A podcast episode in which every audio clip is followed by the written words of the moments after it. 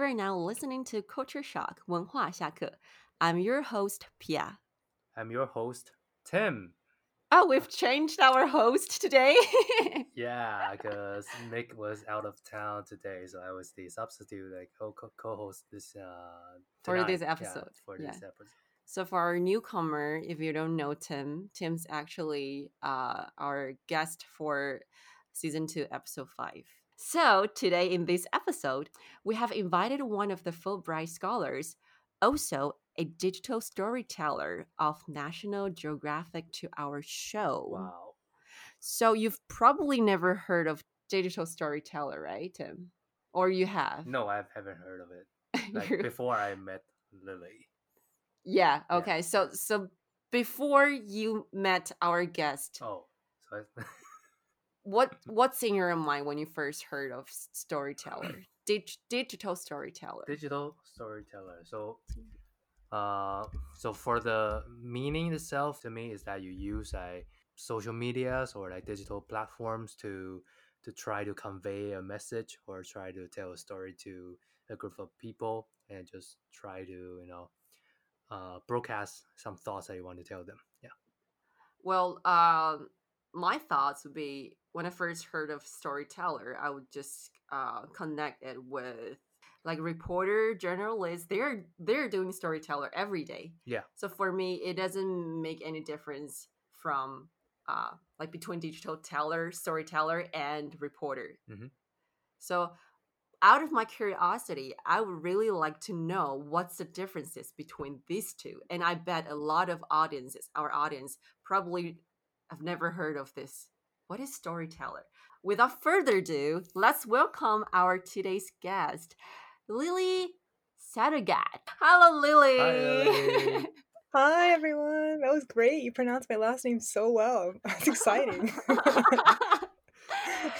so lily 赛丽丽 right 是我。 can you gi- give us a short uh short self introduction 当然可以啊。 wow 大家好，我叫赛丽丽，比赛的赛，茉莉花的莉。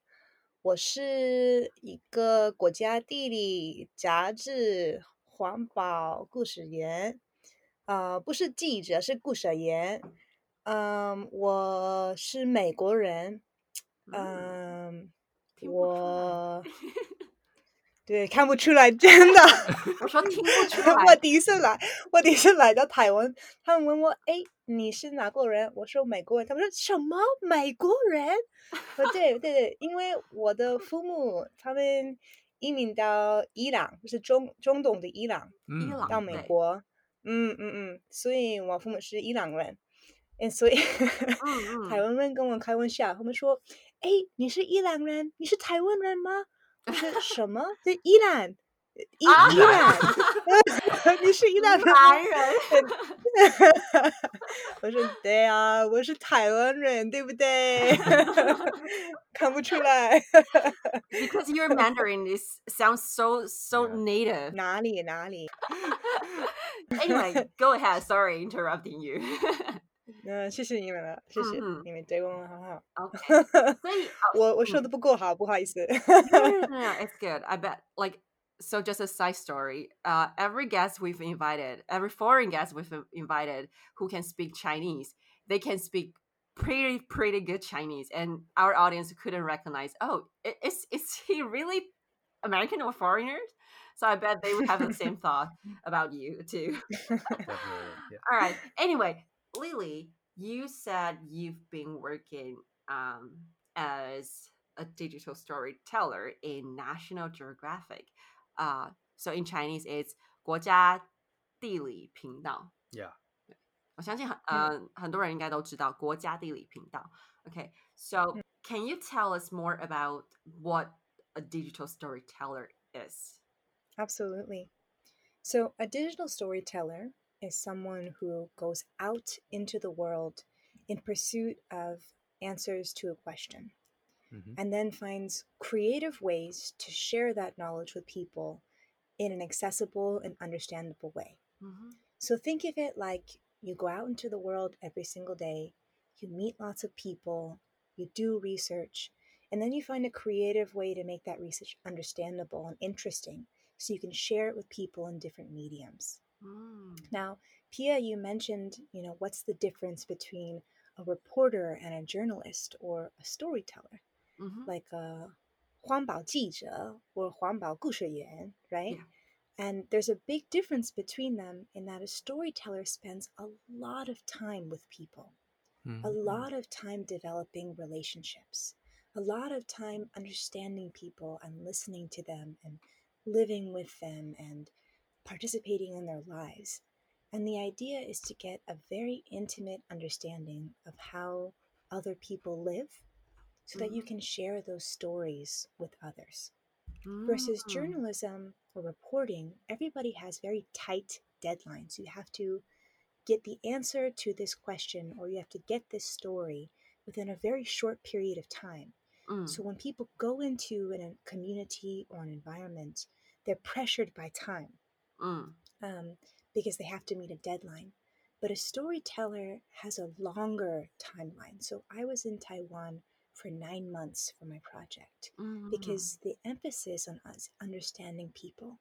Because if you can build trust in that relationship, then you can create some of the most beautiful images and photographs. You can understand people from where they come from and who they are. And that has a really, really powerful impact on how people understand that community or that story or that issue. So the difference is time and intimacy. Mhm. Got it. Yeah. And but I'm just curious, like, what brings you, Lily, to start working as a storyteller as a job? Mm, mm. Yeah, that's a really great question. You know, um, I grew up uh, in the United States of America to two parents who immigrated from Iran. So I had a household that had two different cultures. You know, we had Iranian culture, we had American culture. And then I grew up with many, many different types of people around me friends who were Asian American, European American, white American, African American. And uh, that diversity was beautiful to me. I got to go to different people's homes and eat different people's foods and learn about their their families, um, and that notion that there's so many different types of people in the world, and there's so many different ways to live, really spoke to me. Um, and I had this big dream of wanting to become the you know American president, and then a big dream of becoming like the the Secretary of State. And then I realized, you know, like what we need more in this country and in the world is understanding people around the world. Like international relations is about building relationships with international people Mhm. and finding this this beauty and this love and respect in understanding how other people around the world live. Mhm. So, being a storyteller allows me to be with different types of people and different types of communities to understand who they are and where they come from, and to be able to share that sense of that essence and that sense of humanity and those differences that make them so wonderful or so challenging with the rest of the world. Mhm. Um, and I believe that if we can understand each other better, then the world can be a better place. Mhm. And stories allow you to do that. Because fundamentally, the world is just a big place filled with so many different stories. Yeah. And what you believe, what stories you believe, will shape the way you see the world. Mhm. So that's what I want to work as a storyteller. And that's why I work as a storyteller, is to share the stories we often forget about that allow us to think of the beauty, perhaps, or the difference in that beauty, or the unity in that beauty. But the moments that make us human to remind us that we're all part of the same species. I totally agree with what agree with you because uh, I think no one would not like listening to stories. Even if you want to gossip gossip with someone, you, you always start with a story. So every, everyone loves Totally. story, right? Yeah. and I actually have done some research and found that Lily's, uh, you mentioned your whole project was basically done in Taiwan. The whole project is mainly documents the human narratives shaping Taiwan's waste management system. So my first question would be, why Taiwan? you know, it's so funny. So many Taiwanese people are like, 为什么你来台来到台湾? I was like, because you guys are awesome. Like, and they're like, what? 什么? yeah, because there's so much here. Mhm. What? it's really funny. Um, sometimes I like to think that this, this may be um, a funny metaphor, but I hope you take it in good spirit. Mm. Um, when I was in tai- Taipei, um, I used to go to this matcha cafe all the time, and they Mm. had these matcha cakes, crepe cakes. They Mm, had like mm, mm. 30 different layers. Mhm. And I was like, Taiwanese society is like this cake. There are so many different layers in this society, but Oh. they're all stacked on top of each other that nobody understands or sees or recognizes the other layers. But I'm like the fork and I go through all the layers and I'm like, oh, this place is amazing. Um, but like cake aside, um, I actually came to Taiwan because um, you know, I grew up in Southern California and there's Mhm. a very strong Asian American community here. Mhm. And when my parents divorced, down the street from my father's apartment was a Taiwanese tea house. Mm. And I knew nothing about Taiwan and I didn't like wasn't aware about the culture or anything. But that tea house became like my second home. Mm. So I would go there every single day after school to get Zhenzhu Nai Cha and I Ah. would sit in the same orange seat next to the same window and I ordered the same 大杯小冰半糖珍珠奶茶 uh, and that tea house became really special to me. I wrote my first love letter there. I studied for my SATs there. And when I graduated from college, I went back to the same tea house, ordered the same nai cha, sat in the same seat facing the same window, and I asked myself, what the hell are you going to do with your life, Sai Lili? Uh, and in that moment, as I was reaching for my um, nai cha, I finally saw the plastic straw. Mm. And I finally saw the plastic cup. And I realized that with every time I drink the drink that I love, I'm harming the environment that I love. Because I'm just taking my nai cha, drinking it, and throwing it away. Drinking my Mm. nai cha and throwing it away. And I realized that I was a part of this system that was producing so much waste because I love this tea and it gave me a sense of comfort. Mm. So I was very inspired to want to see how Taiwan and the United States were connected through this plastic supply chain and go to the motherland of Zhenzhu Nai Cha to have like the ultimate Nai Cha, um, but also in a way of understanding how my community, 7,200 miles away across the Pacific, Mm. was connected to Taiwan. And when Mm. I was there, I realized that the Taiwanese have a very impressive waste management system. You know, Taipei City recycles up to 50% of their recyclables. And the more I I stayed and I dug around, I discovered that there are so many people who are part of the system who really care about keeping the environment clean, who really care about contributing to Taiwan, who see it as a form of purpose for themselves so they have like a livelihood and they can support themselves and their families. And it was driven by women women who Mm. really cared about like their children women who really cared about their community women who cared about making a living for themselves as they got older. And i saw so much love in this place and realized that taiwan is a place filled with so much tension but also love filled with mm-hmm. so many stories but also a lot of pain. And i find that richness to be really beautiful and mm-hmm. something that i wanted to learn more about and then share with others.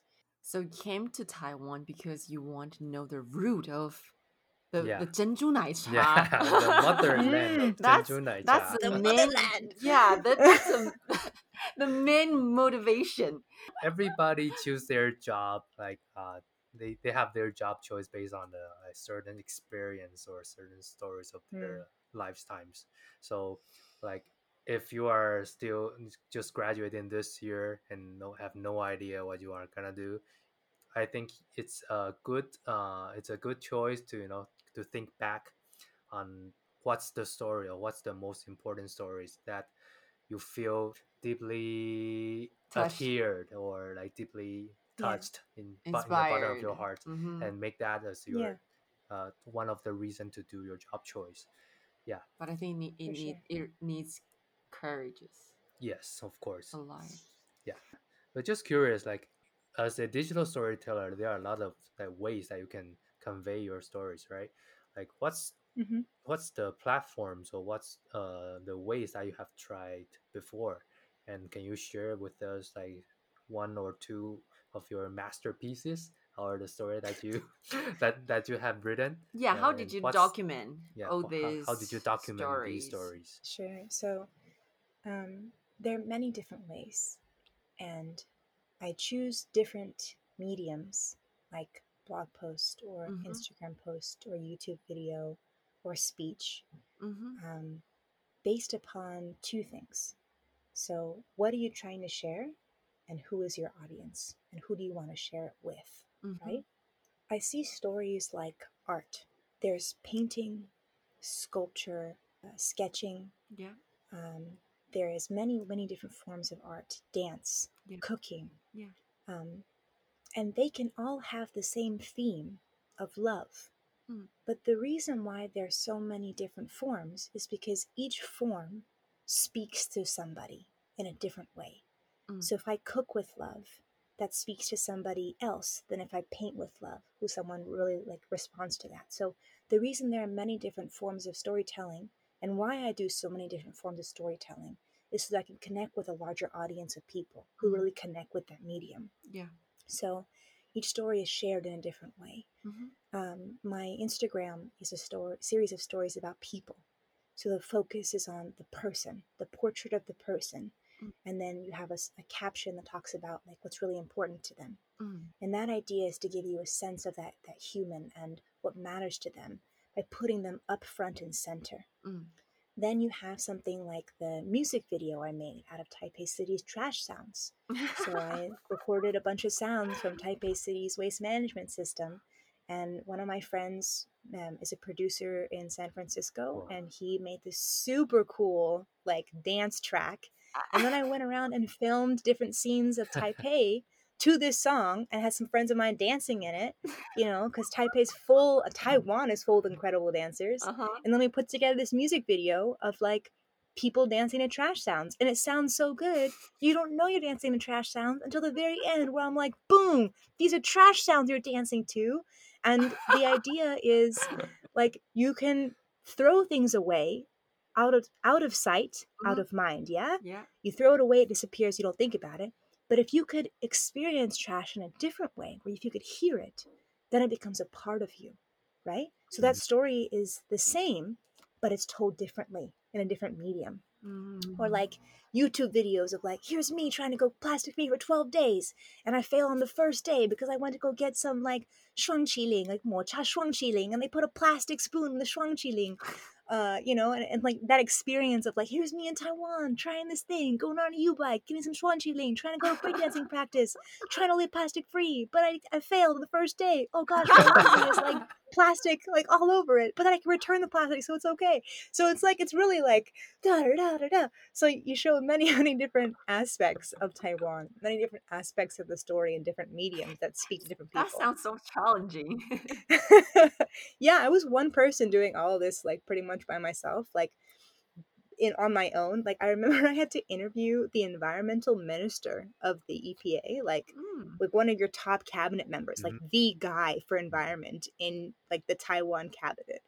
And I showed up at his office, like I had my camera, and then he wanted to have the interview in Chinese, and he invited all of his like top ministers Oh for my waste God. management. So he sat in his office, and I didn't know how to film him, so I like kind of had my camera up a little bit, but I didn't want it like in his face to make him nervous. Uh-huh. So the camera only recorded like his chest down, so you couldn't see his face.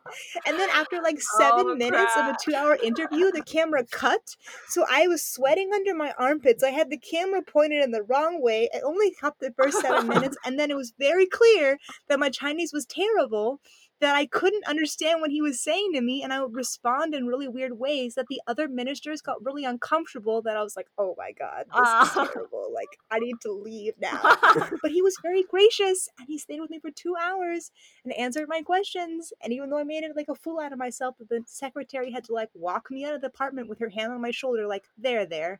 You did a good job. I was like, this is the most embarrassing thing of my life. I just embarrassed myself in front of the top ministers of Taiwan. Great job, Sai Lili. Really great job. And it was raining as I came out of the office, so I like was like, oh, this is perfect. Now I can cry in the rain and no one can see. This is great, you know. so so you didn't you didn't edit that or upload that video afterwards. Oh no, no, no. That see, that's an oral story. That's a fun. That's the Ah. same story I could tell, but it would be different if you saw the video. That's just half of his chest, or if you just heard me say it. And it's cooler if I say it out loud, which is why I'm using oral storytelling for that one. So it seems like you've done a lot of, I would say, uh, you've tried to use different channels to uh, convey the ideas and convey the, the message that you want people to know. But what's the idea that you want, you plan to deliver to the public? Sure. So, in terms of messaging, I think the big story for Taiwan is that it transformed from garbage island to one of the world's geniuses of recycling. Mm. And um, with that, um, in, in the specific case of Taiwan, their waste management system in Taipei that has now spread to other parts of the of the island um, was created by a group of housewives Mm. who, at the transition between you know four decades of martial law into democracy, became the first environmental um, advocacy group because they cared about their children Mhm. and they were t- sick and tired of walking their kids through trash every day and they had to fight pollution from coming into their homes and they decided to do something um, because at that time taiwan had become one of the great asian tigers its economy had expanded it had a lot of wealth but as a result of this expansion you had a lot of waste Yeah. and there was no formal waste management system like i heard stories of people who just dump plastic bags on the streets of Taipei, waiting for maybe a government truck to come by if the typhoon or the dogs didn't get to it first. Mm. So there was no coordinated system. But then these this women, these group of women, these housewives got together. They were NTU professors, housewives actually, Mm. their wives, uh, and they got together and like we need to do something. So they designed this waste management system that you have in Taipei today that is now replicated in New Taipei City, in Taichung, in Tainan, where people have to separate their garbage, and that separated garbage goes into different places. So you have 33 different categories of recycling. You have the waste that goes into the incinerator. Mhm. Um, but before it goes into the incinerator, it's sorted again to make sure you can't have any recyclables that come out of Mhm. it. Your uh, compost, your food waste, is separated into wet and dry waste, and that goes towards pig farms to feed the pigs or Mm. fertilizer for the soil. You have just hundreds of like volunteers of like elderly Taiwanese citizens who are Buddhists who spend like eight to ten hours a day sorting through trash to pull out like they take cut they have pieces of paper that have like you know ink on them. Someone printed it out. And they'll sit there for hours in a circle with scissors and they'll cut out the separate parts between the text that has the black ink and the white paper that has the the white sheets on it because you get different Mm, prices for mm, those mm. things so it was a system that was created from a place of love Mm. from a group of people who didn't have any power to begin with but who believed and wanted to do something for their community for their children Mm. who saw nature as a part of their family. Yeah. And they did a wonderful job. And there's a story of hope to that. So, the message I'm trying to get to people is one, like, not all things are recyclable. Just because it's plastic doesn't mean it can be recycled. Mm. There are plastics that are non recyclable. There are some plastics that are recyclable. So, knowing the difference between those two um, understanding your part in washing your recyclables and trying to reuse them as much as you can before throwing them out. That recycling is a business Mm. that people have partic- participate in. That you feed into that business with how you consume things and how you use things and how you throw things away like earth earth is a closed system mm-hmm. when you throw something away it will circulate back in some way or form mm. so i what i tell people is every decision that you make has an impact on someone somewhere or something mm. yeah just even just just although although we have been taught that we should do it like recycle properly that sometimes when we grow up we just find a very you know the easiest way to dump just trash into the trash cans. Right? And I think that the biggest Mhm. problem is we don't know what our waste would be like after we throw it away. And if we can have like deeper deeper investigation or deeper look like you, like sharing this information to our next next generation or even young people right now, I think it would be more helpful for them to, you know, like think twice before they throw the garbage or they use plastic uh, waste. Yeah, I mean, definitely. There, the whole thing with me going over to Taiwan was also to come back to the United States and be like, look, people are doing it in this way. We need to change the way that we do it, right? Mhm. I think Taiwan also, as an island, is one of the eighth most affected places in the world for climate change. So there are a lot of people who understand that like, their livelihoods are connected to the environment. Mhm. You know, so so you have to be innovative and you have to have everybody on board Mm. to do something like this. You know, and to your point earlier, Tim, is as you move forward in life, you feel like time gets faster and faster and faster. Mm. You know, you don't have any time to think, you don't have any time to do it. You just got to go to the 7 Eleven and get something to eat and then go. Mm. Um, but the whole idea is that you, stories connect you to systems. You Mm. are a part of a waste system. Mhm. And whatever you do affects that system. Mhm. In the United States, it's a very large country, Mm. very diverse country, Mhm. lots of land. So we can just landfill things. We just take the trash away from city centers and where people live to areas that are further inland, Mhm. further away from people, maybe in areas that where just poor people live, Mhm. and you dump it there. And in Taiwan, you don't have any room to do that. like the landfills were filled in like the mid 2000s Mhm. and every place in Taiwan that's like inhabitable, you know, Mm. it's not covered in mountains. Yeah. Like there are people who live next to incinerators. There are people who live next to landfills, and those people like they fight for their rights and they protest. Like we don't want to have this here. We don't want to have to live. I mean, have you ever gone to an incinerator and smelled the air? No. like if you go to the Neihu incinerator, you know, north of Taipei, it is this feeling that you are walking into this place where every single hair on your arm sticks up and you feel sticky and you feel like you want constantly want to throw up because Mm. the smell of that trash is just so intense Mm. and people live there Oh unfortunately it's it's where you know like poor people tend to live but you know at least in in taiwan at least in the taipei neihu incinerator facility you know they offer like free basketball courts tennis courts a heated pool with the energy they use from the incinerator they try and provide amenities.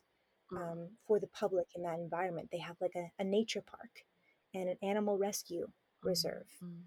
um, but in the United States, we don't care because our time is short, because we can just dump it in other places, and because we're very separated from the environment and very separated from these systems because they're designed to get us not to think about them. Mm. Mm. So that's why for both Taiwan and the United States, it's important to be aware of these stories and to make them a part of your life in the way that you know you guys were raised with the recycling concept yeah. you know we're trying to do something I mean similar but it's difficult Yeah. because the us is so big and so diverse Yeah. whereas in taiwan it's also very diverse but it's a lot smaller Mm. so you can connect to a lot of different ideas and people and waste faster Mhm. um, Yeah. which i think makes my work easier to be honest Yeah. We were in such a small island.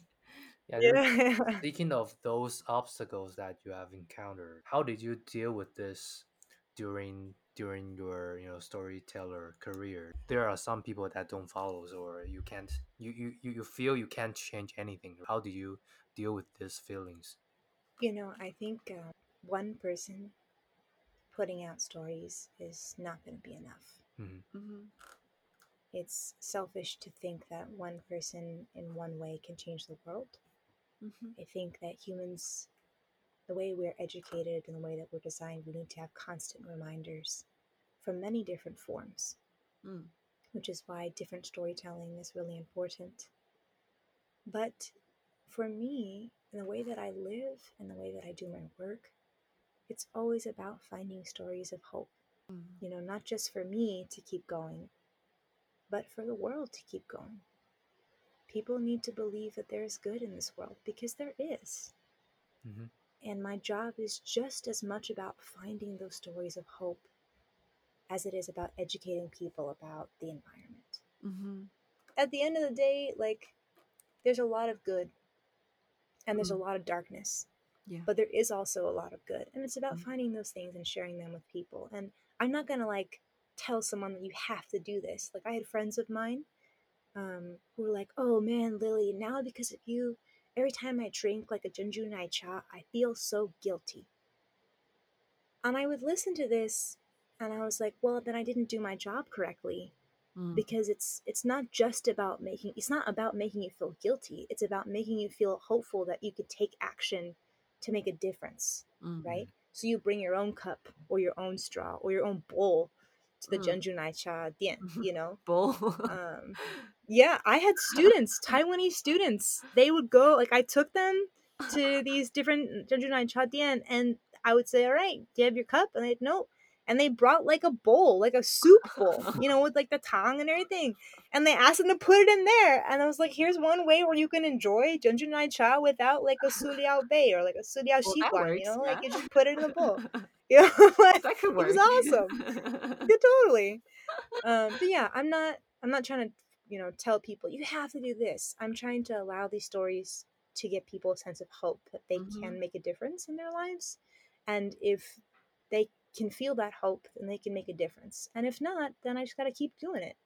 Mhm. The more hope you put out there, the more strength people feel. The more strength people feel, the more courage they have. Mhm. The more courage they have, the more they're willing to do something about it. Yeah, I think I can sort of relate to what you just said because it, it it might sound ir- uh, unrealistic to some to some people that oh you're pursuing something really big on the road to our ultimate goal. Most of the time, we're lonely, but what motivates us to continue, like doing what we've been believing, sometimes or most of the time, are the stories that um, or support supporters that share their story with us. These are the support that we've got that can continue supporting us to you know keep going. So, have you had any stories that kind of motivate you to continue doing what you've you've been doing? Yeah, there's one story that really, really comes to the um, to my mind. I was in, um, I think Taichung, Mm-hmm. like really, really uh, east though, you know, Yeah. in the middle of the country, on the outskirts of it, at a plastics factory. It was this uh, three-story building in the middle of this dirt road, Mm-hmm. long dirt road. And I walk up the steps, and the security guard looks at me and looks very confused because he's never seen anybody like me before in his life. Mm. And I say, you know, hi, I'm here. I have a meeting with uh, some of the engineers. Mm. So I get sent into a conference room. And then the three engineers sat on Mm. the other side. Big wooden table. They had like little snacks in the center, you know, as Taiwanese always do. And we sat in that conference room for three hours. mm. and they told me about the science behind plastic, how they produce it, the challenges that they feel like they face that people don't know about that they should know about. And you know, at the end of this conversation, I said to them, You guys know so much. Like, we need to share this information with the people who are using this product, with everybody. And they turned to me and they said, We can't do that. The government can't do that. But you can do that. because people trust you as National Geographic. They trust you to give them the right information. That's objective, that's fair, that's not politicized, Mhm. that's true. You have the trust of people to tell the truth. So, that to me is one of the most powerful moments in my life Mhm. when I realized that I had a big responsibility to do this well and to do it right because people trust in me and trust in the mhm. brand. Wow. It's shocking to me when you say they cannot tell the truth. Let me. Because people Well, didn't. It's more like people won't believe them, right? Like if you come from a corporate government or a corporate corporation, hmm right? People are like, "Oh, you're a corporation. What you say like isn't going to be true because you just want me to buy something," right? Yeah. There's this resistance hmm to that, Mhm. whatever they say. Or like if it comes from the government, there are a lot of people in Taiwan and in the world who don't trust their government. Mhm. So what their government says, it's like, "Oh, I'm not going to trust it because it comes from the government," right? Yeah. Yeah. So it's less about them being able to tell the truth, but more so people believing in what they have to say. Yeah. People don't believe in what the government says. They don't believe in what corporations say. Some people do, some people don't. But like for something like National Geographic, Mm. people will believe in that brand. Yeah. Yeah. Th- There's a there's a weight, there's an emphasis, there's a trust that people don't have in corporations maybe. Mhm. they don't have the same amount of trust in their government as they would in a different place. Yeah, true. I was trying to ask. It seems that you you've spent a lot of time. You've spent nine months in total in Taiwan to discover things that even local people don't know. And it's it's shameful that we need someone from another country to teach me to teach us this.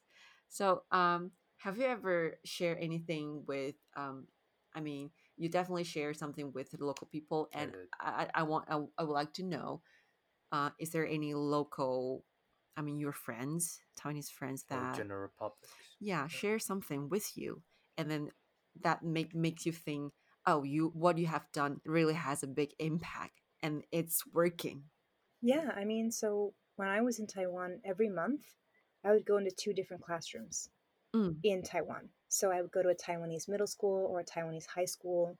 I went to like a Oh, couple of really? universities. Yeah. Mm. hmm Every month I went to two classrooms and I gave two different presentations. And for the Taiwanese middle schools and Taiwanese high schools, we would um, put the presentation into an English lesson. So I would teach them environmental English words. So Mm. like 保护环境, like protect the environment, Mhm. or um, cup, right? Mm. Like or plastic, yeah 塑料, right?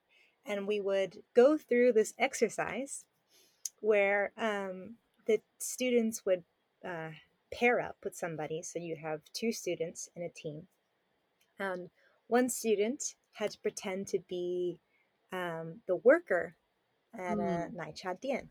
Mm-hmm. And the other one was the customer, right? The customer. Yeah. So in English, we would teach them this dialogue, this conversation, mm-hmm. where the one student be like, "Hello, uh, I'd like to order a bubble milk tea," and the person would be like, "Okay, sure." Um, like, do you want half sugar? You know, or Mhm. half ice? You know how you normally do it, yeah right? Like order a normal yeah interaction. Yeah, yeah. And then, oh yeah, can I order milk tea? Can you please? This is the word in English. Can you please put my milk tea in my reusable cup? And the person would go, okay, but why? And then the student would go, because I want to protect the environment. and they go, okay. Um, and then they would switch. And then at the very end of practicing that, I would bring to each school big, you know, like gallon jugs of nai cha. Like I would go to like a local nai cha dian and they would give me like 50 milk teas in one big, big container. Mhm, Like I'm mhm. talking like the five gallon container. And I would bring both of them to school. And then at the very end of the lesson, each student would go to their teacher and they would do this dialogue with their teacher. And then the teacher would give them the nai cha from the big thing that I gave them. And then I bought every single student a metal straw so they could Mm. all enjoy their nai cha with the metal straw after practicing this environmental English lesson. Mhm. So that was, you know, every middle school and uh, high school that I went to. I think it can be a very big issue, but it can also be a very small thing that everybody can do. So it's it's Mm. very paradoxical or like for for people like I, I want to contribute something to our environment, but it's so inconvenient. And then people are forgetful when we watch a video telling us about uh, how How how human Yeah. has been harming our environment and we need to take action on it. and then right after we watch the video oh we need to take action and but a week after we start Like wasting repeat again, yeah right? so um i think this is something that we need to repeat again and again and keep reminding people How of to be like this. consistent. Um, yeah right. So um I think by telling the story is one thing, but also you need to make sure your story has to be presented in front of your tar- target audience. So I want to ask you, uh, do you have any like social medias or uh, what what platform you've been working like building establishing um, so far that you might want to uh, let us know let our audience know Sure. I think I want to make one point before I give you my social media, which is, you know, humans are forgetful. Mhm. Maybe we're inspired by one video and then we, you know, kind of forget about it or life gets really inconvenient. yes But the thing that people forget is that when you watch a video by yourself, maybe it has a little impact. Mm, When mm. you think about what you as an individual can do, it feels very hard to do something because you feel so small. Yes And all of these things, oh, life is so inconvenient or this is inconvenient, that's 100% the individual, mm, one person. mm-hmm. But if you, with your family, if you, with your friends, if you, within your neighborhood or your community, you suddenly find yourself supported by many people who share the same belief in wanting to do something for the environment, it feels a lot more doable. Mm, It feels a lot easier. It mhm, feels like you can do something and then you are motivated to do something. mm, You don't forget because the people around you don't forget. mm, They remind you they are doing it every day. You're not just one person. This Mm. is the problem. People think that they need to save the environment. No, no, no, no, no. We all collectively have to do it together. mm-hmm. I could not do my storytelling work if I didn't have people like you and Tim who cared about these issues, Mm-hmm. who were willing to support me. Mm-hmm. If I didn't have my partner who continues to support me even though he's thousands of miles away to give me ideas and encouragement. Mm-hmm. If I didn't have people in National Geographic who I know are also out in the world trying to make a difference. Mm. If I thought that I could do it by myself, there's no way. Of course I'm going to give up. Of Mhm. course there's no change. Yeah But you need to do it within your community. Find other people who are believe in you or who believe in these ideas and feel supported and encouraged and motivated by them to do something. true That's the big difference. So things with social media that would allow you to do is you can reach a lot of people. Like I use Instagram a lot. Like my mm. Instagram handle is my name, Lily Sedaghat, and I can share that with you. mm-hmm. Where I use YouTube, um, but I don't make a difference unless a lot of people are engaged with the Mhm. material. Mhm. yeah How about starting a podcast after you know? the real project yeah, yeah. You know, I thought about it, but then see, I have friends like you.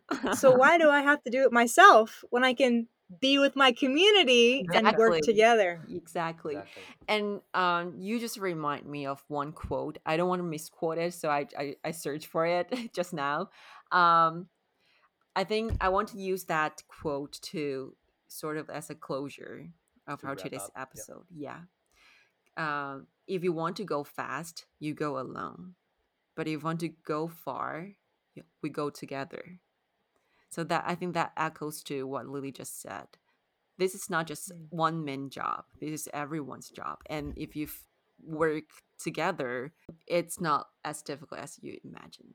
Yeah. Yeah. Okay. That's beautiful. And for uh, Lily's um, social media and all that uh, platforms, we will put it um, put all of the information on on the profile. All right. So I think that's the end of today's episode, and thank you so much, Lily, for joining our podcast for the first time. And thank you all, uh, Shakuman. Thank you for your listening. We will catch you soon. Catch and thank you. Tim. Thank you. I'll see you. Yeah, thank you, everybody. all right. Bye bye.